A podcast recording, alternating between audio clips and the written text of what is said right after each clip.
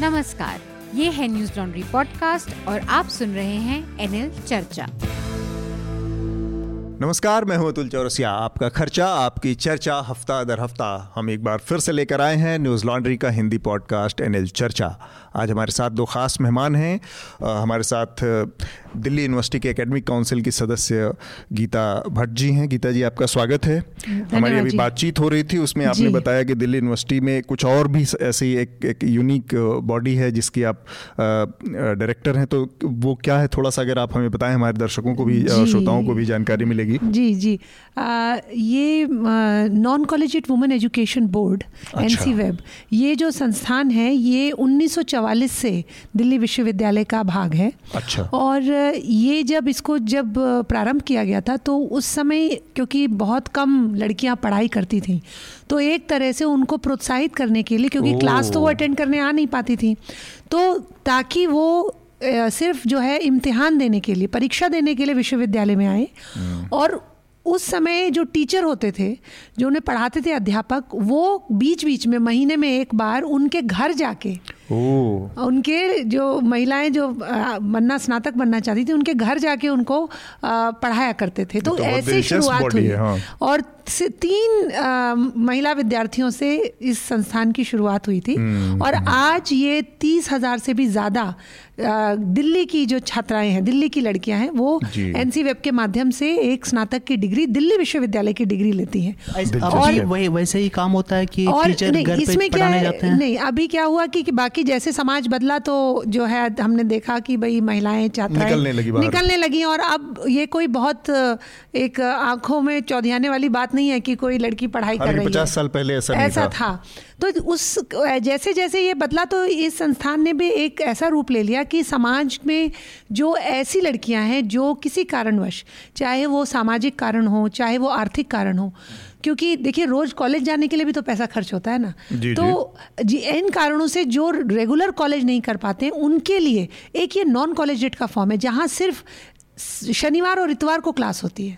okay. लेकिन दिल्ली विश्वविद्यालय के जो जितने भी कॉलेजेस हैं, इंफ्रास्ट्रक्चर उनका इस्तेमाल किया जाता है। okay. तो जो अभी एग्जिस्टिंग इंफ्रास्ट्रक्चर है उसी में ही तीस हज़ार से ज़्यादा छात्राएं पढ़कर स्नातक बनती हैं। तो एक ये कह सकते हैं कि एक टोटली फिलॉन्थ्रोफिक एक इनिशिएटिव दिल्ली विश्वविद्यालय का है। ठीक बात। और इसमें बहुत ये मतलब महिला सशक्तिकरण का एक अपने आप में एक बड़ा अच्छा मॉडल है जो रेप्लिकेट होना चाहिए बाकी राज्यों में भी। चलिए, तो बहुत दिलचस्प बात बताई आपने। और इसके अलावा हमारे साथ हैं, चर्चा में पहली बार जुड़ रहे हैं, मेहराज मेहराज लोन। आपका स्वागत है मेहराज। हेलो मेहराज, हमारे पुराने साथी हैं, कैच न्यूज़ से हमारा जान पहचान है और पहली बार वो चर्चा का हिस्सा बन रहे हैं। हालांकि वो बहुत झिझक रहे थे क्योंकि मेहराज मूलतः अंग्रेजी में काम करते हैं और अंग्रेजी भाषा में काम करते हैं, इसके अलावा कश्मीर से आते हैं, तो थोड़ी सी उनकी हिंदी को आपको में असर दूसरा एक लहजा मिलेगा तो उसको आप माफ कर दीजिएगा, माफ करिएगा। और बाकी अगर कहीं ऐसी भी कोई ऐसे कोई शब्द आएंगे तो मैं कोशिश करूंगा कि उसको हम अपने स्तर पे इसको एक्सप्लेन कर लें। तो चर्चा शुरू करें उससे पहले मैं जल्दी से सरसरी तौर पर, हाँ, एक और बात कि मेघनाद इस बार हमारे साथ नहीं है। मेघनाद इस समय कहीं बाहर गए हुए हैं, मेरे ख्याल से वो श्रीलंका के किसी टूर पे गए हुए हैं। तो राम राज छोड़ के और रावण की लंका में सैर हो रही है, ये भी गजब बात है, बताइए। और खतरा कोरोना वायरस का और भी है। कोरोना वायरस का भी खतरा है। तो देश तो खैर ठीक है, मान लीजिए कोरोना वायरस चाइना जाते तो ज़्यादा चिंता की बात होती।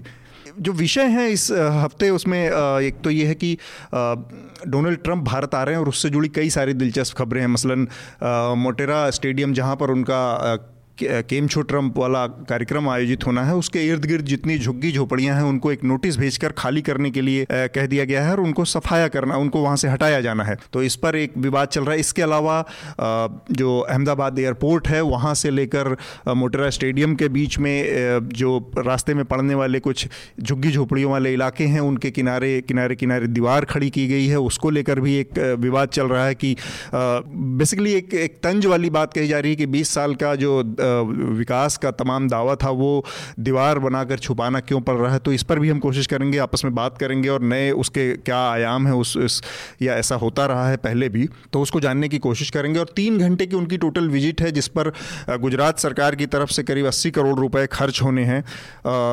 और इसके अलावा डोनाल्ड ट्रंप वहाँ पर जो सरदार वल्लभ भाई पटेल मोटेरा स्टेडियम है उसका उद्घाटन भी करेंगे। इसके अलावा कुछ चीज़ें हैं, मसलन ट्रंप की यात्रा के दौरान जो समझौते होने हैं भारत के साथ, उसमें हेलीकॉप्टर डील है और ट्रेड से संबंधित व्यापार से जुड़े जो समझौते हैं उसके बारे में भी हम कोशिश करेंगे, बात करेंगे।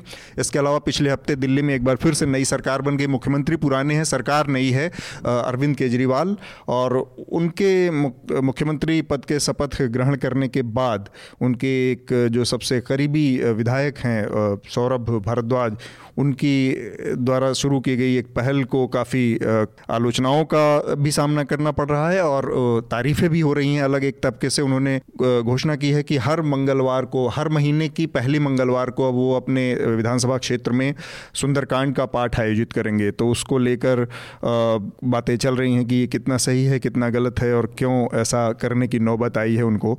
इसके अलावा अरविंद केजरीवाल की एक और बात के लिए थोड़ा सा लालत मलानत हो रही है कि उनके कैबिनेट में फिर से कोई महिला स्थान पाने में नाकामयाब रही, किसी महिला को स्थान नहीं मिला है। एक और बड़ी चीज़ जो सामने आई वो ये कि जो आज से दो महीने पहले जामिया के इलाके में हिंसा हुई थी और पुलिस की जो कार्रवाई हुई थी जामिया यूनिवर्सिटी में घुसकर, उससे जुड़े कुछ वीडियो सामने आए हैं, लीक हुए हैं और उसको लेकर अब पुलिस के जो का जो दावा था उस पर सवाल खड़े हो गए हैं। तो हम कोशिश करेंगे कि उस पर भी बात करें कि उस वीडियो की सच्चाई क्या है और पुलिस ने जो दावा किया था उसमें क्या क्या बातें कही गई। इसके अलावा नरेंद्र मोदी का एक और फिर से प्रधानमंत्री नरेंद्र मोदी का एक और बयान आया है कि जिसमें उन्होंने साफ कहा है कि तीन सौ सत्तर और सिटीजनशिप अमेंडमेंट जो बिल है इस पर वो कायम रहेंगे और इसमें कोई किसी तरह का एक बदलाव करने की उनकी कोई सरकार की मंशा नहीं है। सुप्रीम कोर्ट ने एक महत्वपूर्ण निर्णय लिया है, सीए एनआरसी और जो शाहीन बाग में उसके खिलाफ चल रहा है प्रतिरोध और विरोध, उस पर उन्होंने एक दो सदस्यों की एक कमेटी बनाई है इंटरलॉक्यूटर की जो मध्यस्थता करेंगे सुप्रीम कोर्ट के बीच में और वहाँ पर प्रतिरोध विरोध कर रहे लोगों के बीच में। इसमें सुप्रीम कोर्ट के वरिष्ठ अधिवक्ता संजय हेगड़े शामिल हैं और इसके अलावा साधना रामचंद्रन। तो ये दो लोग बातचीत करके, कोशिश करके और इस पूरे जो एक बना हुआ है एक टकराव का जो मुद्दा बना हुआ है शाहीन बाग, उस पर कोशिश करेंगे कि इसको इसका कोई निपटारा हो। तो मेरे ख्याल से हम बातचीत की शुरुआत सबसे पहले जामिया में जो वीडियो जारी हुआ उस पर ही करना चाहिए। पुलिस ने जी और कई सारी चीज़ें भी सामने आई, मतलब एक तो पुलिस ने जिस तरह से दावा किया था उस समय, पुलिस ने प्रेस कॉन्फ्रेंस की थी, उसके अलावा जो उस समय साउथ ईस्ट दिल्ली के डीसीपी थे चिन्मय बिस्वाल, जिनको बाद में इलेक्शन कमीशन ने चुनाव के दौरान हटा दिया, वहाँ से ट्रांसफ़र कर दिया, उनका उनका कहना था कि पुलिस ने कभी भी एंट्री नहीं की, एंटर नहीं किया उसमें। हाँ, ज़रूर उपद्रवियों को दौड़ाते हुए कुछ लोग घुस गए थे। इसके अलावा उन्होंने कहा कि कोई टीयर गैस का इस्तेमाल अंदर नहीं हुआ, लाठीचार्ज बिल्कुल नहीं हुआ। और उसके बाद हमारे सामने ये वीडियो आती है सामने।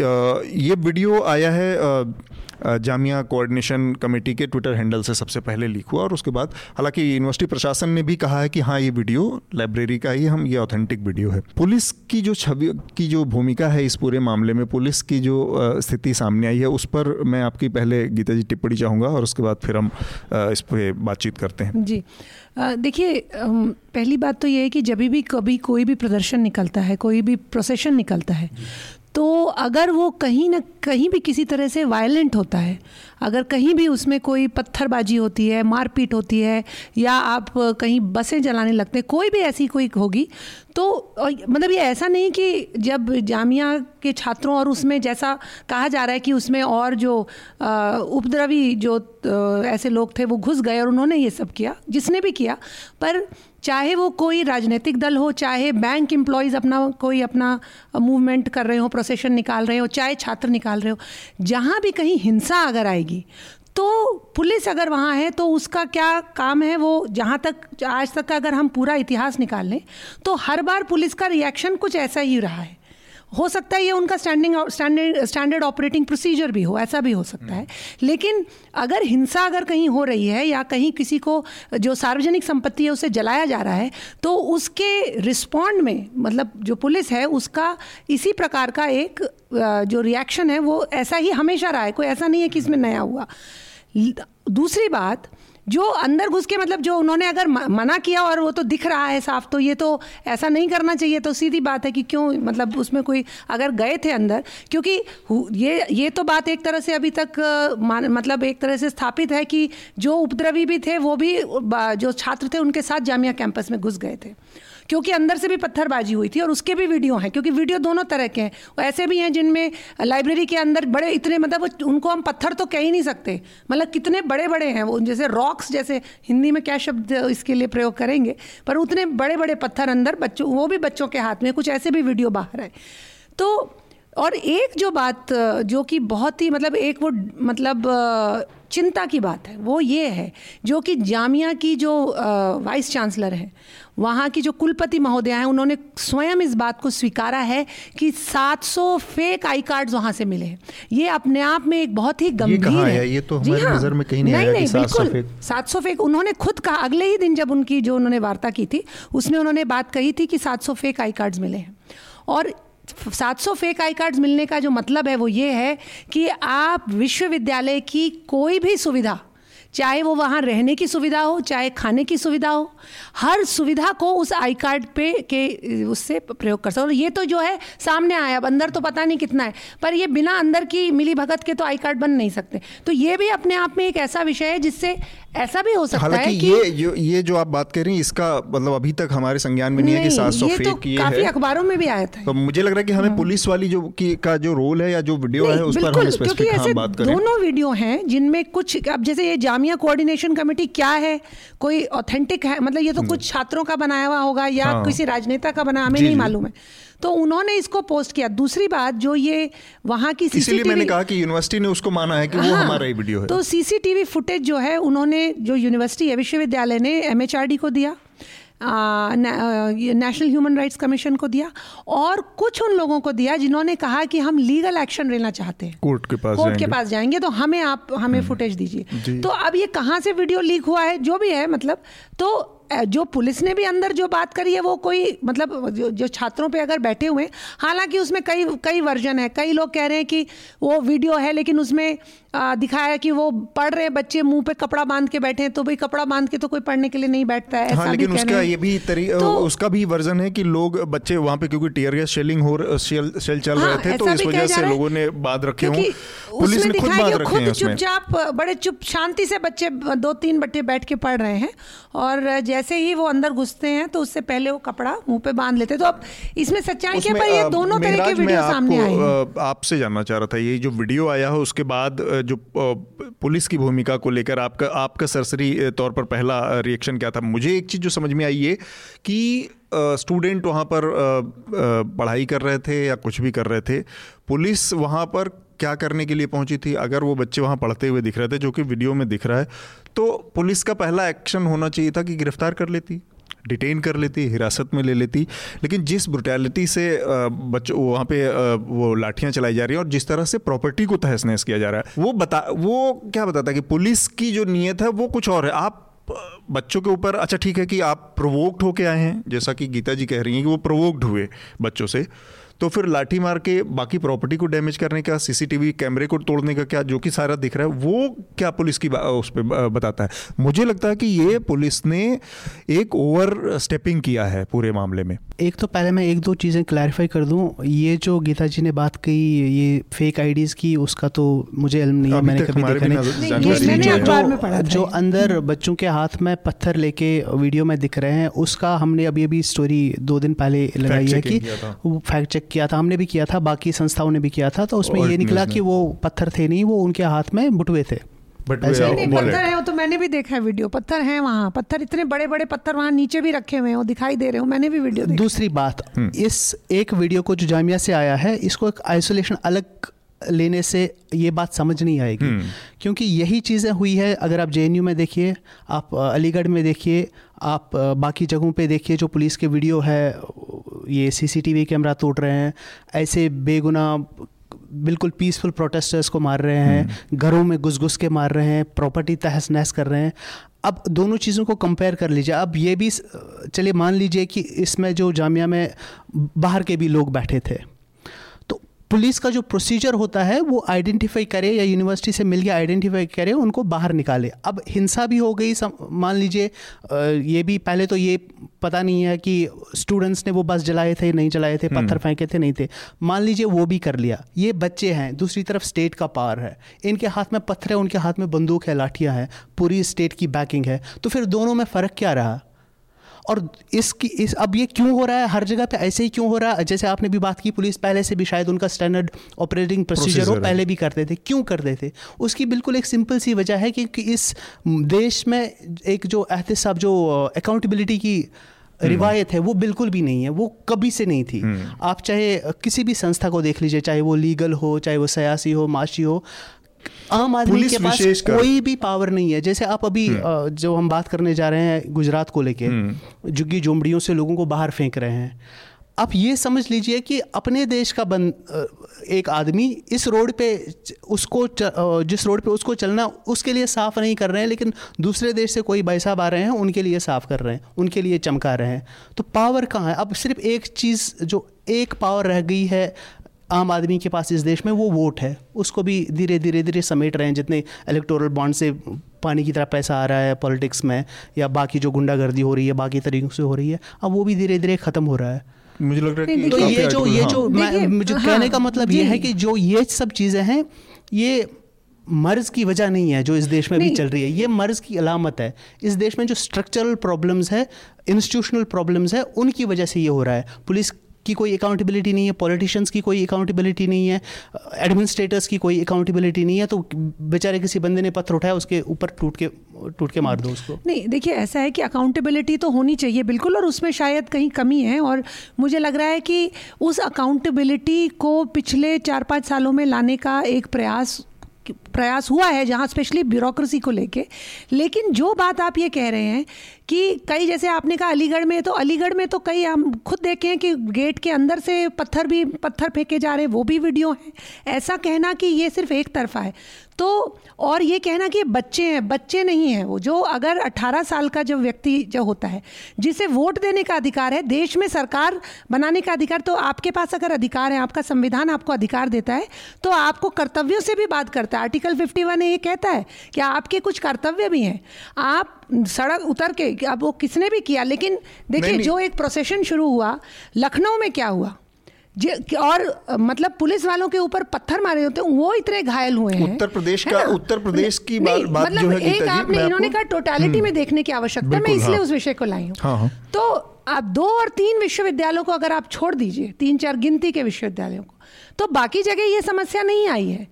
और अगर आप देखें इन टोटालिटी, तो आठ सौ के करीब जो विश्वविद्यालय हैं, उनमें से कितनों में इस तरह के इस ऐसी मतलब इतने ऐसी जिसे कहते हैं एक्सट्रीम जो ये कंडीशन हुई, ये कितनों में हुई, ये भी हम देख सकते हैं। वो तो उसकी एक दूसरी वजह ये भी है कि बाकी जगहों को इतना कॉप्ट कर लिया गया है, या उनकी जो पहले से मतलब जो साइंस नहीं, समर्थन भी हो सकता है, जरूरी नहीं है कोऑप्ट ही हो, नहीं नहीं समर्थन भी हो सकता है, रिएक्शन तो वहीं पे होगा जो इसको अपोज कर रहे हैं। तो ऐसी समर्थन मतलब, क्योंकि एक बहुत बड़े तबके में, क्योंकि ये जो है सीए के विरोध में, सही सी बात है, सीए के विरोध में तो समर्थन में भी एक बहुत बड़ा तबका है। आप जैसे छोटे छोटे इंदौर जैसे इंदौर शहर कोई बहुत बड़ा शहर नहीं है, डेढ़ लाख लोग जो है प्रदर्शन के लिए सड़क पे उतरा। तो, तो आपकी बात जब कंप्लीट हो जाए तो मैं उसके बाद, क्योंकि हम ऐसे डाइवर्ट कर जाएंगे बहुत हाँ, सारे दूसरे इश्यूज पे, मैं ये करूँगा। आपने चूंकि इसको इससे जोड़ा, अकाउंटेबिलिटी बहुत बड़ी समस्या है और हम बहुत दूर चले गए इसमें कि वहाँ क्या हुआ वहाँ क्या हुआ।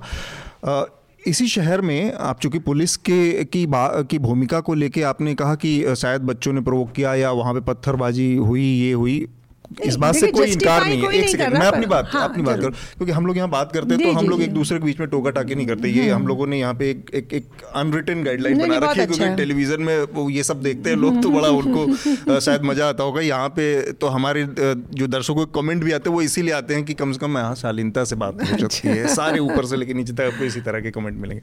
मैं ये कह रहा था कि जेएनयू में एक घटना हुई, आपको पता है कि किस तरह से लोग घुसे, गुंडागर्दी हुई, उसका तो ऑन रिकॉर्ड है, वीडियो है, लोगों के चेहरे पहचाने गए, इंडिविजुअल लोगों ने पहचाने हैं कि कौन कौन थे, वो भी सामने है। आज तक कार्रवाई नहीं हुई, क्योंकि ये वही पुलिस है जिसकी बात आप कर रहे हैं कि वो पुलिस का इतना इतना गंदा चेहरा है कि जामिया में जाके वो दूसरे तरह से एक्ट करती है, जेएनयू में आके वो गेट के बाहर खड़ी रहती है चुपचाप क्योंकि उसको पता है वहाँ कुछ नहीं, अलीगढ़ में वो दूसरी तरह से। आप बहुत सारी यूनिवर्सिटीज़ का जिक्र कर रही हैं, मतलब हो सकता है बीएचयू ने इस तरह से रिएक्ट नहीं किया हो, लेकिन उसकी दूसरी वजह है कि वहाँ पर किस तरह के लोग हैं और उनकी उनकी उनके सोचने का तरीका क्या पॉलिटिकली, हो सकता है वो लोग दूसरी तरह सोच रहे हो और अलीगढ़ दूसरी तरह सोच रहे हो। लेकिन पुलिस स्टेट का रोल क्या होगा? स्टेट इस तरह से एक्ट एक्शन करेगा कि, और मैं इसका उल्टा, मतलब अगर हम केवल बात को खींचे ही तो यूपी में ही क्यों ऐसा हुआ कि बाईस लोगों की जान चली गई पुलिस के दौरान, बाकी पूरे देश में हुए। दो लाख लोग अभी परसों चेन्नई में उतरे थे सड़कों पे, वहाँ तो कोई एक पत्थर भी नहीं चला, एक आदमी को का हाथ पैर भी नहीं, तो यूपी में ये क्यों हुआ? तो हम उसको दूसरे तरह से देख सकते हैं कि अपने पॉलिटिकल मास्टर्स के इशारे पर पुलिस कितनी मजबूर है। अब आप अपनी बात उसमें तो ये ये भी है, उसकी वजह तो ये भी है कि चाहे पुलिस हो, चाहे ब्यूरोक्रेसी हो, चाहे गवर्नमेंट हो, कोई भी इदारा हो, वो बेसिकली जो पावर है, सियासी ताकत है या माशी ताकत है, उनका एक टूल होता है, उनका एक हथियार होता है। अब वो कैसे इस्तेमाल होगा वो डिसाइड करेगा कि पावर किसके हाथ में। अगर वो ऐसे एक क्लीक के हाथ में है, जैसे इस देश में है कि एक upper caste upper class clique है जिसके पास माशी ताकत भी है, पॉलिटिकल ताकत भी उनके पास है, वो अपने लिए इस्तेमाल करेंगे। अगर आम लोगों के पास है, पावर डिस्ट्रीब्यूट होगा, जो डेमोक्रेसी का बेसिक मकसद है, अगर उस उसके लिए इस्तेमाल होगा तो वैसे ही काम करेगी। बाकी देश में क्यों ऐसा नहीं हो रहा है? क्योंकि पावर डिस्ट्रीब्यूटेड है। यहाँ पर ऐसा क्यों हो रहा है? क्योंकि पावर पावरफुल लोगों के हाथ में। यही आपने एक मिसाल दी कि जेएनयू में नहीं हुआ, ये हुआ। उससे पहले हुआ था कि एक जो कई वकीलों ने पुलिस वाले को मिलकर मारा था, वीडियो पे है सारा। पुलिस वालों ने ऐसा तो छोड़ दीजिए कि उन, उनको कन्फ्रंट किया, वो चले गए वहाँ पे एहतजाज करने लगे।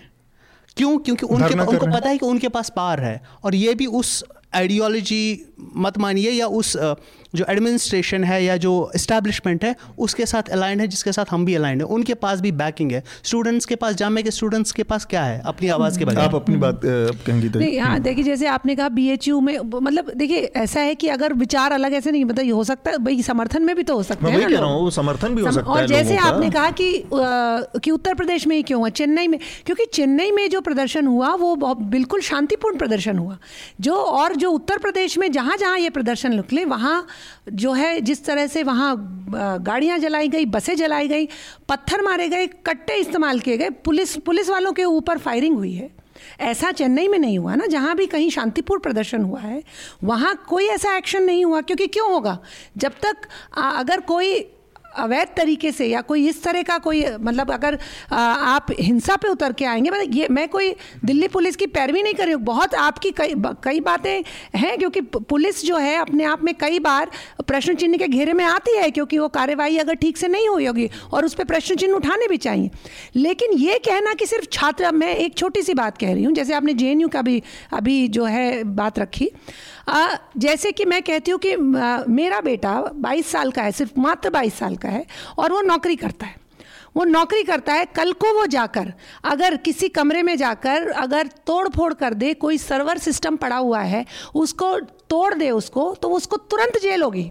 लेकिन क्या सिर्फ अगर कोई अगर जेएनयू का सिर्फ विद्यार्थी, क्योंकि वो विद्यार्थी चाहे वो तीस साल का है, लेकिन क्यों? क्योंकि वो विद्यार्थी है, क्योंकि उसके पास आई कार्ड है जेएनयू का, उसको क्या ये अधिकार है कि वो वहाँ के सर्वर रूम में जाके पूरा तहस नहस कर दे, सारे सिस्टम को भर कर दे, और उसको घेराबंदी करके, क्योंकि वो भी वीडियो बाहर है, मुंह पे कपड़ा लगा के विद्यार्थी बैठे और कह रहे हैं घुस के दिखाइए जरा। ये मिसाल आपने अच्छी ये मिसाल आपने अच्छी दी। अगर आपका बेटा तोड़फोड़ करेगा तो जेल में जाएगा, प्रोसेस होगा, आप पूछेंगे क्या हुआ क्या नहीं हुआ, क्या ऐसे जाके जानवरों की तरह मारेंगे उनसे? वैसे तो नहीं करेंगे ना, ना। प्रॉपर तरीका है, क्योंकि ये सर फोड़ दिया जाएगा क्या? Law and order, law and order है, बात बिल्कुल ठीक है। तो जो उसी पर हम बात कर रहे हैं ना कि तरीका क्या होगा। देखिए जेएनयू में, देखिए सीधी सी बात है, आप थोड़ा बात को घुमा के कह रहे हैं, मैं सीधे कहूंगी वो ये जेएनयू में दो छात्र नहीं मैं समझ रही हूँ दो छात्र संगठनों के बीच की लड़ाई। और क्या क्या भारत में इतने विश्वविद्यालय हैं? क्या दो छात्र संगठनों के बीच में क्या आपस में तनाफनी होनी नहीं चाहिए? गलत है ये, मैं ये नहीं कह रही कोई अच्छी बात, लेकिन पहली बार तो नहीं हुआ। ऐसे तो हर कई विश्वविद्यालय हैं जिनमें कि ये होती है। लेकिन ऐसा क्यों है कि जेएनयू को आते ही जितने ऐसा लगता है कि कई राजनेता तो बस तैयार ही बैठे थे कि कुछ हुआ नहीं और सबके सब गेट पे पहुंच गए कि जैसे जैसे दुनिया भर का, मतलब देश भर की, आप इसको आइसोलेशन में देख रही हैं। इसको मैं आइसोलेशन आइसोलेशन में नहीं देख रही हूँ, मैं इसको जोड़ना चाहती हूँ। जेएनयू बेसिकली आइडियोलॉजी है, वो तो गलत है, वो गलत है, मैं उसको नहीं समर्थन कह रही हूँ, लेकिन ये नहीं है कि ऐसा, ये जो अगर ऐसी खबर अगर किसी उत्तर प्रदेश के किसी विश्वविद्यालय में हुई होती, कि और ऐसा दसियों बार हुआ है, कई ऐसे उदाहरण है, तो क्या जितने राजनेता हैं वो सब या जितने सो कॉल्ड जो एक्टिविस्ट हैं, ह्यूमन राइट एक्टिविस्ट हैं, जो दस मिनट के अंदर वहाँ जेएनयू के गेट पे पहुँचे, जैसे कि उन्हें पता था ये होने वाला है, तो ऐसा वहाँ नहीं पहुँचते। लेकिन नहीं, ये तो, आपकी बात होगी नहीं, ये तो, बात सही है, लेकिन उसकी अलग वजह है, वो क्यों हो रहा है जेएनयू में ही क्यों हो रहा है, उसकी एक लंबी तारीख है। ये जो पॉइंट है कि उन्होंने, एक तो ऐसा नहीं है कि उन्होंने तोड़फोड़ कर दी, उन्होंने सिर्फ वो सर्वर के तार निकाल दिए, कोई जेएनयू एडमिनिस्ट्रेशन भी कह रही है, कोई ये नहीं किया, और वो मैंने पहले भी कह चुका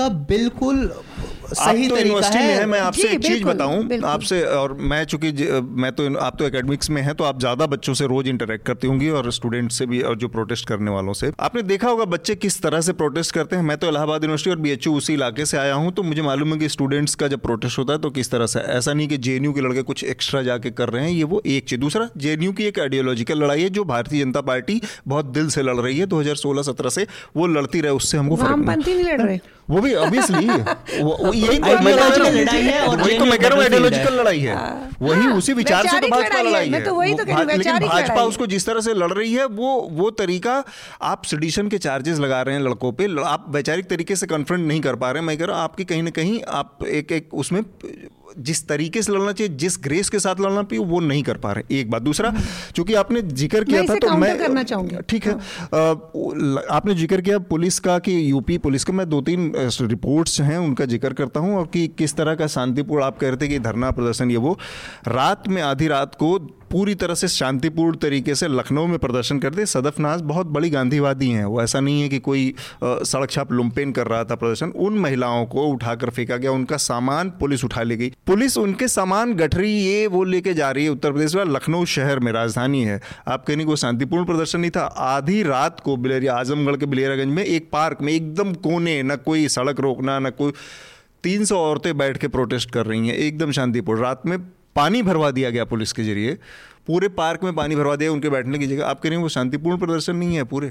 इन चीज़ों को एक होल पूरे उसमें देखने की ज़रूरत है कि पुलिस की जो कार्रवाई, और शांतिपूर्ण प्रदर्शन क्या, प्रदर्शन का हक है कि नहीं लोगों को, बिल्कुल, बिल्कुल। तो ये ये ये तरीके क्यों अपनाए जा रहे हैं? इनके सदफनाज को आज सोलह लाख रुपए की नोटिस भेज दी गई है सरकार, मतलब अंग्रेजों के बाद ये पहली बार हो रहा है कि लोगों से वसूली कर रहे, अपनी जनता से सरकार वसूली कर रही है ये वो, और जिनके ऊपर एक रुपए के ना पत्थर चलाने के आरोप है, ना कुछ करने के आरोप है, उठा, उठा के आपने उनको एनएसए के तहत जेल में रखा, नॉन बेलेबल, उसमें बाद में कोर्ट से यहाँ वहाँ से, और अब उनको आपने सोलह लाख का नोटिस भेज दिया ये वो। अब आप अपनी बात करें, मैं शांतिपूर्ण प्रदर्शन की बात करता कि कितनी शांतिपूर्ण उत्तर प्रदेश पुलिस। देखिए, आपने जो आपने बात कही जेएनयू की, जैसे आप बात कर रहे थे, जो मैं थोड़ा सा क्या है ना कि इतिहास भी देखने की आवश्यकता है, कि आप कह रहे हैं कि जिस तरह से लड़ाई लड़ रही, मतलब मैं कोई बीजेपी का समर्थन करने के लिए नहीं बैठी हूँ, पर जो आप बात कह रहे हैं कि जो वैचारिक लड़ाई है, उसमें अगर हमें थोड़ा ये भी ध्यान करना चाहिए, इतिहास में उन्नीस सौ तिरासी चौरासी में जेएनयू के अंदर उस समय वहाँ के जो विद्यार्थियों ने सिर्फ इसलिए कि एक विद्यार्थी के एक मतलब कुछ भी जो भी बात रही होगी, एक पनिशमेंट के तौर पे उसको एक हॉस्टल से दूसरे हॉस्टल में उसको भेज दिया कि आप इसमें नहीं रहेंगे, उसमें रहेंगे। पूरे के पूरे वहाँ के जो छात्रों, जो वहाँ का जो वर्चस्व जिनका था उस समय, वहाँ छात्रों ने, छात्र संगठनों ने, संगठनों के विद्यार्थियों ने वाइस चांसलर के घर में घुस के वहाँ सारा उसका सामान तहस नहस कर दिया, टेलीफोन की तार, बिजली की तार काट दी, उसको सारा उसका सामान, मतलब जो भी कैश था सब ले गया। स्टूडेंट हर यूनिवर्सिटी में वाइस चांसलर के घर में घर में घुस के सब यूनिवर्सिटी कैंपस में जो अवेलेबल होता है भागे वहाँ से। और उसके बाद उसके बाद उस समय इंदिरा गांधी की सरकार थी, कांग्रेस की सरकार थी, हाँ। और इंदिरा गांधी को उन्होंने जेएनयू कैंपस में जब वो आए तो उनके प्रदर्शन नारे कर दिया, नहीं तो आने दिया, नहीं घुसने दिया, एक हजार से ज्यादा छात्रों को जेल में बंद कर दिया था। ये भी इतिहास है। जेल में बंद कर दिया था एक हजार से ज्यादा छात्रों को, और तो नहीं लगाया पुलिस ने अंदर घुसकर पिटाई करी थी। राजद्रोह का आरोप तो नहीं लगाया ना, नहीं देखिए सेडिशन नहीं लगाना चाहिए, ये राजद्रोह जैसी जो सरकार है, कांग्रेस की सरकार ने, आप दो हजार बारह में आप देखिए तो उन्होंने एक साल के अंदर कम से कम दस हजार लोगों पे जो है सेडिशन का चार्ज लगाया। दो हजार पंद्रह में भी सोलह में भी ऐसे, मैं ये नहीं कह रही हर सरकार हर सरकार ऐसी बातें हजारों दस हजार कर दिया हजार कर दिया कोई उसका ऑथेंटिक डाटा। जैसे मैं आपको ऑन रिकॉर्ड बता सकता हूँ कि अभी दो हजार उन्नीस में मतलब पिछले दस पाँच सालों में सबसे ज़्यादा देशद्रोह के जो मामले दर्ज हुए हैं दो हजार उन्नीस में दर्ज हुए हैं, सीएए के प्रोटेस्ट के बाद के उस दौरान दर्ज हुए हैं। तो कुछ चीजों को पर्सपेक्टिव केवल ऐसे जब हम हवा में कह देते हैं ना तो लोगों को समझ में नहीं आता। हजारों लोगों को दस हजार लोगों को दस हजार लोगों को डेटा चेक कर सकते हैं, हवा में नहीं है ये। तो लेकिन मैं ये लेकिन मैं आप डेटा चेक कर सकते हैं, लेकिन मैं ये अज्यूम नहीं लेकिन मैं ये अज्यूम नहीं कर सकता कि मैं कुछ भी कह दूं। मैं भी तो आपकी बात मान रही हूँ कि दो हजार उन्नीस में सबसे ज्यादा सेडिशन के, मैं आपकी बात मान रही हूँ तो आप भी मेरी बात मान लीजिए। लेकिन एक ये जो आप इस तरह से कहते हैं कि हजारों लोगों को दर्ज किया, देखिए हम दर्शक ऊपर नहीं उनके ऊपर नहीं छोड़ सकते कि वो जाके अब फैक्ट चेक करेगा कि वास्तव में कितने लोग। तो ये भी है, अब ये भी मान लीजिए कि तिरासी में या अस्सी में ये हुआ, तब से तीस साल चालीस साल हो गए और चालीस सालों में इस देश ने कुछ नहीं सीखा, कुछ तरक्की नहीं हुई, ऐसे ही बिहेव करेंगे जैसे अस्सी में कर रहे थे, उससे पहले कर रहे थे। तो कुछ तो कुछ तो मुझे लग रहा है आप एक बात है। और दूसरी बात मैं दूसरी बात मैं वापस जाना चाहूँगा जो इन्होंने भी कहा कि प्रोटेस्ट, जब हम प्रोटेस्ट की बात कर रहे हैं तो इस देश में अक्सर लोगों को ये गलत ख्याल है कि यार अगर आपने सड़क जाम कर दी, आपने इंटरनेट नहीं चलने दिया तो ये समहाउ क्रिमिनल है या गलत है। बिल्कुल गलत नहीं है, ये लेजिटिमेट प्रोटेस्ट है। दुनिया के कोने कोने में आपको बता दूं, अभी इस टाइम पे कनाडा में जो वहाँ के इंडिजिनस लोग हैं उन उनकी कुछ मांगे हैं, उसको लेके उन्होंने रेल रो, रोको आंदोलन शुरू किया है। सारी की ऑलमोस्ट सारी की सारी रेलें बंद पड़ी हैं, रेलगाड़ियाँ बंद पड़ी हैं। आफत यहाँ तक पहुँची है कि रेल कंपनियों को अपने मुलाजिम खारिज करने पड़ रहे हैं। किसी भी आदमी ने वहाँ ये नहीं कहा कि ये गलत हो रहा है, क्योंकि उनकी जायज़ मांगे हैं। आप उनकी जायज़ मांगे सॉल्व करिए, वो रे, रेल रोको आंदोलन छोड़ देंगे। तो इस देश में इस देश में मैं एक सिर्फ एक छोटी सी बात कहना, जो इन्होंने कहा मैं संक्षेप में कह रही हूँ, क्योंकि जो बात ये कह रहे हैं कि जायज़ मांग है, तो जो जो सड़क रोक कर अगर जो एक तरह से मतलब लोगों को जो आने नहीं जाने नहीं दिया जा रहा, रास्ता रोका जा रहा है, दिल्ली में ही लोगों को कम से कम एक घंटा का एक्स्ट्रा ट्रैवल करना पड़ रहा है, पड़ रहा है। वो ये कह रहे हैं क्या कुछ लोगों की अभिव्यक्ति की स्वतंत्रता इतनी महत्वपूर्ण है कि जो सामाजिक स्थान है उनके ऊपर भी उनका हक हो गया कि वो बैठ गए और हमारे लिए वो अधिकार नहीं है। और यही बात सुप्रीम कोर्ट ने भी कही है, और गलत कही है। देखिए जो अधिकार है, सबको प्रोटेस्ट का अधिकार है, आप जरूर करिए, लेकिन उसके लिए स्थान बने हुए हैं, आप वहां जाके उस पर। समय का चूंकि हमारे पास वो है एक सेकंड, तो हम इसको इसको रैप अप करेंगे। बस एक सिंपल सी लाइन में कि कोई भी प्रोटेस्ट तब तक बेमायने है जब तक कि वो किसी तरह से अपने को, सामने वाले को जिसके खिलाफ प्रोटेस्ट हो रहा है उसको डील करने के लिए, उसको बातचीत करने के लिए मजबूर न करे। अगर सड़क यातायात चलता रहेगा स्मूथ से, जिंदगी सबकी सुचारू रूप से चलती रहेगी, सब लोग अपने में मस्त रहेंगे, तो पार्क में बैठ के पाँच सौ हजार लोगों के बैठने का कोई मतलब नहीं है। अल्टीमेटली आपको डील करना। अन्ना आंदोलन चलता रहा, इसलिए चलता रहा और इसलिए सफल हुआ। इस एक पार्टी पैदा हुई जो राज कर रही है आज दिल्ली में, वो इसलिए क्योंकि सबको पता था कि अन्ना जो आदमी बैठा हुआ है उसके पीछे कुछ लोग हैं, वो मर ना जाए, वो भूखे बैठा था, वो भूख हड़ताल। तो आप अपने टर्म पे लाते हैं, कुछ रोकेंगे, सड़क रुकेगी तो आपके ऊपर दबाव पड़ेगा, अन्ना बैठेगा भूखा तो आपके ऊपर दबाव पड़ेगा। स्टेट के साथ को अपने टर्म पे ला के बातचीत करने के लिए कुछ तो करना पड़ता है। अन्ना मूवमेंट तो एक, एक सच में जिसे कहते हैं ना, जिसे एक, एक, एक ट्रू पीपल्स मूवमेंट था। अन्ना का जो अन्ना मूवमेंट था वो तो एक ट्रू पीपल्स मूवमेंट था, वो एक किसी मतलब कुछ एक संकीर्ण विचार से, जिसे कहते हैं ना कि कहीं ना कहीं से जो उकसाया हुआ उकसाया हुआ आंदोलन था। और एक बात ये भी है, अभी आप मिसाल ले लीजिए, पिछले साल ही तमिलनाडु के बहुत सारे किसान आए दिल्ली में, प्रोटेस्ट किया, चूहे तक खाए किसी को कुछ फर्क नहीं पड़ा, क्यों नहीं? क्योंकि किसी को कोई तकलीफ ही नहीं हुई। हम इसी से जुड़ा तो हमारा अगला विषय है, तो मतलब ये है तकलीफ देने देना चाहिए, चाहे आपके पास सिर्फ ये पावर है, मतलब जो समर्थन में है सीए के उन्हें भी अब सड़क रोक देनी चाहिए। नहीं नहीं, अगर वो चाहे तो उनको भी हक है वो रोक, क्योंकि वो संख्या जो जो विरोध में है उनकी संख्या इतनी नहीं है, लेकिन उनको जो प्रोजेक्शन मिल रहा है वो बहुत बड़ा है। संख्या की बात नहीं है, उसूल की बात है। अगर आप जो उसके समर्थन में वो भी ऐसा करना चाहें करें, शौक से करें, क्योंकि पब्लिक के पास और क्या ऑप्शन है, पावर क्या है। अगर आप मोदी जी के घर के सामने धरना देंगे वो तो हवाई जहाज में जाके जाएंगे। तो मुझे लग रहा है कि इस पर हमने काफ़ी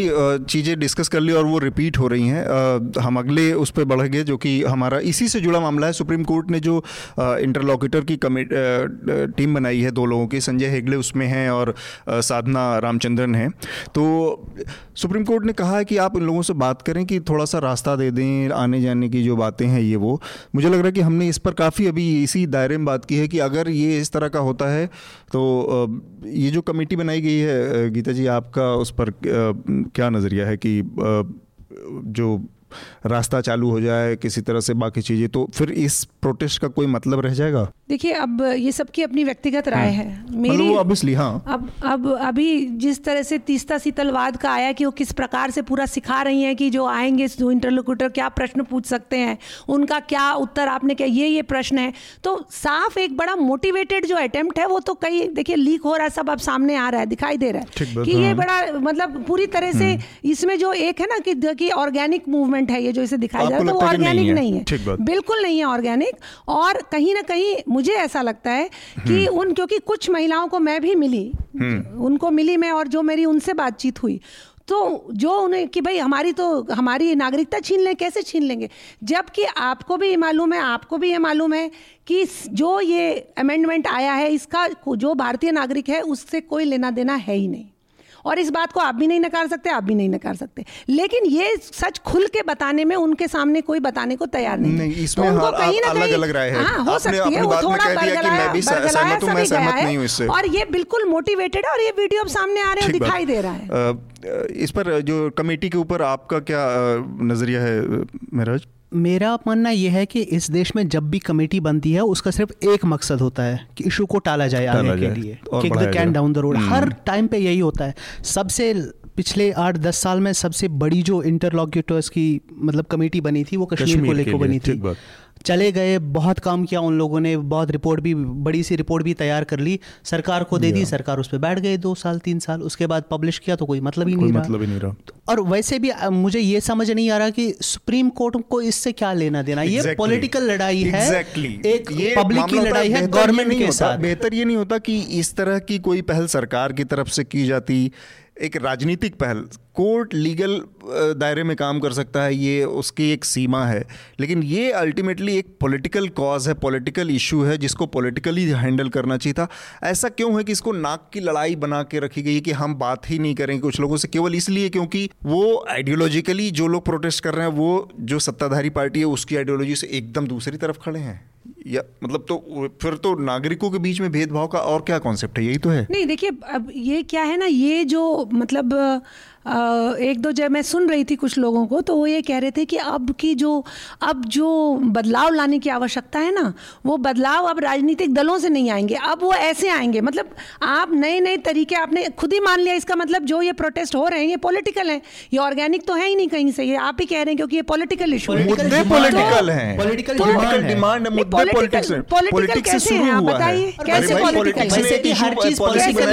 पॉलिटिकल है ना ये, तो इसका मतलब जो धरने प्रदर्शन है वो भी पॉलिटिकल है, पॉलिटिकल नहीं होती, कोई ऐसा नहीं हो सकता, हर डिमांड हर चीज पॉलिटिकल होती है, बोल रहे हैं ये तो सॉरी सॉरी जी जी जी हाँ, तो ऐसा नहीं हो सकता कि इशू पॉलिटिकल हो, इशू अब जैसे अन्ना का आपने नाम है, उन्होंने जब निर्भया का जो हुआ उसके बाद जो मूवमेंट शुरू हुआ वो एक सामाजिक था, वो सामाजिक इशू था, आपने खुद ही ये मान लिया कि ये एक पॉलिटिकल कारण है, तो पॉलिटिकल कारण तो धरना प्रदर्शन भी पॉलिटिकल है, तो जो इशू पॉलिटिकल है उसके लिए और कितने लोगों को इस ये जो है इस ये ये कहना कि एक जो कुछ लोग हैं जो इसके खिलाफ हैं और उनको तो जहां तक मुझे ध्यान आ रहा है जो गृह मंत्री हैं उन्होंने बड़े स्पष्ट शब्दों में कहा पॉलिटिकल है तो कहना क्या चाह रही हैं आप? नहीं, तो इसका मतलब ये पॉलिटिकल है तो हाँ। उसको सरकार को आ, तो नहीं ध्यान देना चाहिए, नहीं ध्यान देना ध्यान बात अगर नहीं करेंगे हम नहीं तो बा, क्यों बात करने लायक कोई इशू तो हो ना। जो इशू ही जो है वो फैब्रिकेटेड है।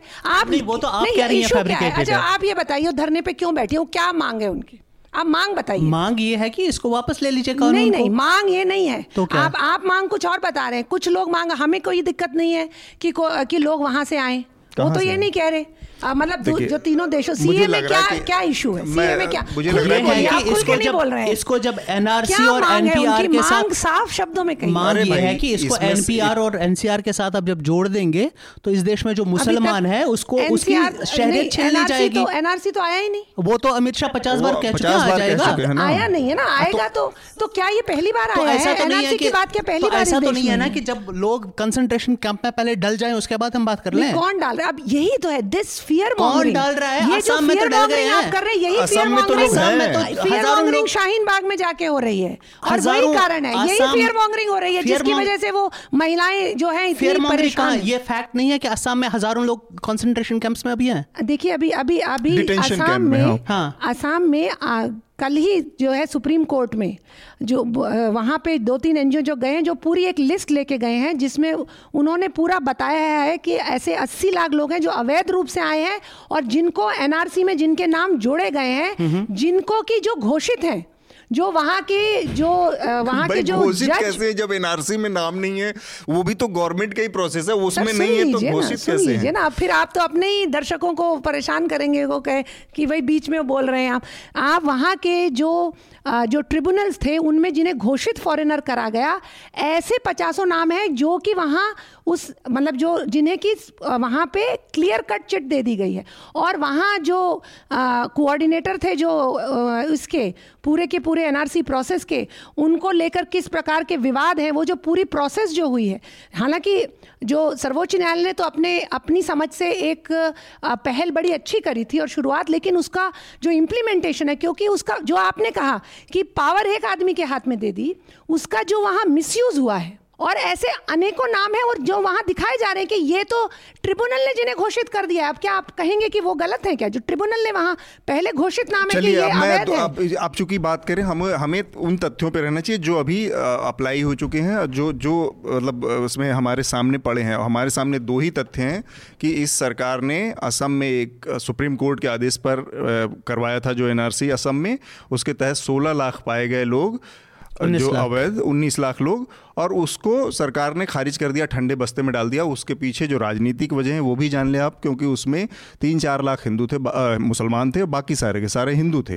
तो अब ये राजनीति को समझना इतना बड़ा, इतनी टेढ़ी खीर नहीं है कि क्यों सरकार के इतने मोटे लंबे चौड़े खर्चे पर बना के करवाया गया एनआरसी लागू नहीं कर सकती सरकार, अब पूरे देश में लग करवाने का दावा कर रही वही सरकार। तो ये चलता रहेगा इशू। एक और चीज़, छोटी सी चीज़ कि जिसको आपने कहा, मुझे लगता है कि उसको साफ़ करना चाहिए। आपने कहा कि तीस्ता सीतलवाड़ का वीडियो सामने आ रहा है धीरे धीरे, और वो उसमें कह रहे हैं कि क्या बोलना है, कैसे बोलना है। मुझे नहीं लगता, समझ में नहीं आता कि कोई भी आंदोलन, कोई भी मूवमेंट होगा, उसमें जब जिससे बात करनी है सामने से, उसको समझाया जाए, उसको रणनीति बनाई जाए, नीति बनाई जाए कि कैसे हैंडल करना है सामने वाले से। अगर ये अब यही चल रहा है, ये ये षड्यंत्र है कि ये नीति बनाना, रणनीति बनाना गलत काम है। हर राजनीतिक दल दूसरे के खिलाफ लड़ने के, अभी चुनाव हो रहे थे, क्या क्या चीज़ें यहाँ पे हुई, धर्म से लेके, जाति से लेके, और क्या क्या उठाया गया, उसमें तमाम चीज़ें हुई। तो ये तो जब दो लोग आपस में दो चीज़ें बातें कर रहे हैं, आपस में एक एक, एक, एक, एक मैदान में है या अखाड़े में है, तो एक दूसरे को पराजित करने के लिए एक रणनीति बनाते हैं कि आपको ऐसे करना है, आपको लीगली इस तरह से बोलना है, आप इस तरह से कुछ भी अवार्ड बवार्ड नहीं बोल सकते। इसके लिए तैयार करना, इसमें षड्यंत्र जैसी क्या चीज़ है? देखिए, जो मैं तो ये कहना चाह रही हूँ कि जो एक ऑर्गेनिक शब्द जो इसके साथ जोड़ा जा रहा है, आपको दिक्कत है तो मैं कह रहा हूँ ऑर्गेनिक नहीं है, ये बनाया हुआ है। नहीं, क्योंकि आप चार बार ऑर्गेनिक पे अटक गई तो आपको बताना जरूरी है ऑर्गेनिक नहीं है। नहीं, नहीं दे रहे ना आप मुझे, आप रोक ले रहे हैं, आप रोकिए मत, मुझे बोलने दीजिए। तो आप जो आप देखिए, कौन व्यक्ति, जब आप तीस्ता सीतलवाड़ की बात करेंगे तो उनका एक बड़ा इतिहास है और उनका इतिहास जिन चीज़ों से जुड़ा हुआ है, जिस प्रकार से उन्होंने अपने F C R F C R A के जिन रेगुलेशंस को तोड़ के वो अपने ऑडिट नहीं करा पाई और किन प्रयासों से उन्होंने उनके जो एन जी ओ हैं वो किस किन गतिविधियों में ले, तो पूरा इतिहास है उनका। तो जब ऐसा कोई व्यक्ति जो इतना कंट्रोवर्शियल रहा हो, जब वो कहीं और इस तरह के जो जिसे कि फिर कहूँगी ऑर्गेनिक आंदोलन के साथ जुड़ा, जुड़ा हुआ सामने आ जाता है तो प्रश्न तो लगेंगे और लगेगा कि इसके पीछे कौन राजनीति कर रहा है। तो आप ऑर्गेनिक से दिक्कत थी आपको। दूसरी बात ये कि मेरा बहुत सिंपल सा कहना है कि बेईमान है, चोरी चकारी कर रहे हैं, एफसीआरए का उल्लंघन कर रहे हैं, जेल भेजो भाई, भाषण मत दो। नहीं, मैं एक आप सरकार में हो छह साल से, केंद्र सरकार से बड़ा कोई इस देश में ताकत नहीं है। नहीं, उनके ऊपर तो बड़े केस भी चले हैं, आप चिंता नहीं करिए, और उन्हें न्यायालय ने अच्छे से प्रताड़ित भी किया है इस विषय में। इस देश में सियासत इतनी भ्रष्ट है क्योंकि जो ही कोई आदमी पॉलिटिक्स या पॉलिटिकल का वर्ड सुनता है उसको लगता है बाप रे मर गए। पॉलिटिक पॉलिटिक्स या पॉलिटिकल डर्टी वर्ड नहीं है। अगर आप वोट डाल रहे हैं तो पॉलिटिकल डिसीजन है, नहीं डाल रहे हैं तो पॉलिटिकल फैसला है। आप प्रोटेस्ट करना चाहें, पॉलिटिकल फैसला है, नहीं करना चाह रहे हैं वो भी पॉलिटिकल फैसला है। तो एक डेमोक्रेसी में, एक समाज में रह के जितने भी फैसले आप करेंगे लगभग लगभग सब के सब पॉलिटिकल होते हैं। तो ऐसा कि अब इस देश में ऐसा किया गया है कि कुछ लोगों को ऐसा खड़ा कर दिया गया है कि ये विलन है। तीस्ता सीतलवाड़ हो गई, केजरीवाल साहब हो गए या कोई और साहब हो गए, इनका नाम लेते ही लोग भाग जाते हैं। तो अगर मोदी जी को, अमित शाह जी को प्रोटेस्ट करने का हक है, सियासत करने का हक है, इन लोगों को क्यों नहीं है? अगर आप जेल में भी है, मर्डर के चार्ज में जेल में है और आपकी फांसी की सज़ा होने वाली है, आपको वो हक तब भी नहीं छीनना चाहिए। आप पॉलिटिक्स में बराबर हिस्सा लीजिए क्योंकि जब तक आप इस देश में, आप इस देश के नागरिक हैं। इसके समर्थन करती हूं। तो इसमें क्या प्रॉब्लम है कि तीसरा है, लेकिन उसमें जो ये कहा जाना, मतलब उसको जो जस्टिफिकेशन कि ये सही है, आप जो उसको देखिए सब भारत के नागरिक हैं और सबको अधिकार है? है अगर कोई प्रदर्शन करना चाहता है, कोई इस बात को आ, मतलब कोई इसके विरोध में है, अब विरोध कोई भी कानून आज तक ऐसा नहीं बना जिसको सौ प्रतिशत समाज जो है जिसको आ, जो है स्वीकार करे, जिसको समर्थन करे। तो ये कोई नई चीज तो नहीं हो रही है। तो ठीक है, जो प्रदर्शन करना चाहते कर रहे हैं, जो विरोध में वो आ रहे हैं, वही तो ये हमारे बीच में इसको लेकर सहमति है कि प्रदर्शन होना चाहिए, लेकिन वो प्रदर्शन तीस्ता सीतलवाड़ करेंगे या कौन करेगा इसको लेकर थोड़ा सा गफलत है या असहमति है। मैं तीसरे और आखिरी विषय की तरफ हम बढ़ते हैं जो कि डोनाल्ड ट्रंप की यात्रा का मामला है। संक्षेप में, क्योंकि समय कम है तो उसको हम निपटाएंगे। डोनाल्ड ट्रंप भारत आ रहे हैं और उनको अहमदाबाद जाना है। तो अहमदाबाद जाने के पीछे की एक राजनीति जो है वो, मैं जहाँ तक मुझे समझ में आई कि वहाँ पर चुनाव होने हैं अमेरिका में, राष्ट्रपति चुनाव, और वो अगले इसी साल होने हैं। और अमेरिका में जो गुजराती समुदाय है, बहुत ताकतवर समुदाय है, बहुत संपन्न समुदाय है और अच्छी खासी संख्या है उसकी वोटों के मामले में भी। तो एक पहला जो वजह समझ में आ रही है कि अहमदाबाद में ले जाके और उनसे मोटेरा स्टेडियम में कार्यक्रम करवाने के पीछे एक राजनीति की ये वजह है। जो चीज़ समझ में नहीं आ रही है वो ये कि आप दीवार खड़ी कर रहे हैं और झुग्गियों को हटाया जा रहा है, ये सब सारी चीज़ें अपने ही लोगों के लिए, वो थोड़ा सा बड़ी बेचैनी करना। देखिए, होता सबके समय में भी है। दिल्ली में तमाम झुग्गी झोपड़ियाँ दो हज़ार दस में कॉमनवेल्थ के दौरान हटाई गई थी, बहुत सारी बातें हुई थी, लेकिन एक व्यक्ति के लिए इतने सारे इस ये काम करना, और तब के लिए जब कोई एक बड़ा ऐसा आयोजन है कि जिसमें पूरी दुनिया से एथलीट आ रहे हैं, लोग आ रहे हैं, पत्रकार आ रहे हैं, दुनिया भर का मीडिया इकट्ठा है, तब प्रेजेंट करना, देश की राजधानी को प्रेजेंट करना एक चीज़ है, जो कि जिसको कॉमनवेल्थ गेम के दौरान हमने देखा करती सारी सरकार। लेकिन एक आदमी के लिए इतने सारे बदलाव, इतने सारे परिवर्तन, और ये दीवार खड़ी कर देना, लोगों को एविक्शन कराना, ये मतलब थोड़ा सा मुझे लग रहा है कि ज़रूरत से ज़्यादा भाव देना हुआ। और ये तो तब है कि जब ये सरकार कहती है कि हम पाश्चात्य से बहुत दूर हैं, ये हम उनके गुलाम नहीं हैं, और पाश्चात्य के लिए ऐसा रेड कार्पेट बिछा दिया गया है। नहीं, देखिए, कोई किसी जब आपके यहाँ कोई, हम तो हमारी संस्कृति तो अतिथि देवो भव की है, तो कोई भी अतिथि आता है उसका सत्कार करना ये तो आ, हमारी संस्कृति का भाग है। और मेरे ख्याल से जब ये एक मुझे बतासी आगे, देखिए आप अपनी बात पूरी कर लीजिए। नहीं, आप हंस ले, कोई बात नहीं। मतलब अपने तो, घर परिवार को उजाड़ के अतिथि का स्वागत करेंगे हम, मतलब अपने लोगों को वहां से वो करके और हम अतिथियों का स्वागत करेंगे। आप ये कह रही हैं, ऐसा है कि क्या वहाँ विषय है, इसके बारे में आपने एक स्वीपिंग स्टेटमेंट दिया है। मैं तो ना उसका मैं खंडन कर सकती हूँ ना समर्थन कर सकती हूँ। अरे भाई, मुझे पता है, वो तो पता है, लेकिन उसका क्या, अगर कोई अवैध तरीके से अगर कहीं रह रहा है तो उठाया उसी को जाता है ना, जो वैध तरीके से रह रहा है उसको तो नहीं उठाया जाता। आप इस बात से समर्थन देते हैं कि नहीं देते हैं इस बात पे, आप बताएं। बिल्कुल नहीं, तो पहले ये बात है कि आप पूरी कर, सॉरी सॉरी प्लीज मैं तो I am trying to maintain the decorum, I am sorry. हां, तो एक बात तो ये हो गई। तो इसका मतलब कि जो अवैध तरीके से रह रहे हैं उन्हीं को खाली, चाहे वो दो हज़ार दस में रहा हो कॉमनवेल्थ के में, जो वैध तरीके से रह रहे हैं उसको तो सरकार खाली नहीं करा सकती है ना, पहली बात ये है। दूसरी बात ये है कि जब कोई भी हेड ऑफ द स्टेट जो एक प्रोटोकॉल में, चाहे भारत के प्रधानमंत्री कहीं दूसरी जगह जाएँ या इस देश में आए, और एक, क्योंकि इससे पहले प्रधानमंत्री गए वहाँ, उनका बड़ा अच्छा स्वागत हुआ, एक अच्छा भारत अमेरिका के बीच का जो एक संबंध है उसको एक नई पहचान या एक और स्तर पर ले जाने का एक प्रयास है जिसको सरकार कर रही है। कोई भी सरकार होती तो वो यही करती। दूसरी बात कि ये पहले मुझे ध्यान आ रहा है कि जब भी कोई हेड ऑफ द स्टेट आता था तो हैदराबाद हाउस के अलावा शायद कहीं भी कहीं ऐसा जो एक कहना चाहिए कि एक मतलब एक ही कार्य से बहुत सारे आप काम करने का सोचते हैं, हैदराबाद हाउस से आगे कभी बात नहीं होती थी। लेकिन पिछले कुछ समय से, ये नहीं है कि सिर्फ अहमदाबाद, इससे पहले महाबलीपुरम में भी जब चीन के जो राष्ट्रपति आए तो उस समय वहाँ जाके, और वहाँ जाने से वहाँ के पर्यटन को कितना बढ़ावा मिला ये हम सब ने देखा, ये रिकॉर्डेड है। तो जापान के राष्ट्रपति भी, प्रधानमंत्री आए थे तो क्योटो चले गए थे, हमारा वाला क्योटो, इंडिया वाला काशी। तो अच्छा ओके तो आपका अच्छा सेंस ऑफ ह्यूमर, बड़ा कटाक्ष आपके बड़े बीच में चलते रहते हैं बस सरकार के विरोध में, लेकिन अच्छा है। तो कहने के तो एटलीस्ट यहाँ से निकले तो सही, नई जगह जा रहे, तो हर बार आगरा भी जा रहे, सिर्फ अहमदाबाद ही नहीं जा रहे, वो आगरा भी जा रहे हो, आप भूल गए शायद, आपको शायद ध्यान नहीं रहा, तो आगरा भी जा रहे हो। तो ऐसे ये एक अच्छी पहल है जिसे करना चाहिए। देश के अलग अलग जगहों में करेंगे तो दुनिया भर में लोगों को पता चलता है कि वहाँ क्या पर्यटन स्थल है दुनिया में, देश में, तो देश में ही होती है। तो अच्छे, ये एक अच्छी शुरुआत है जिसे हर सरकार को करना चाहिए।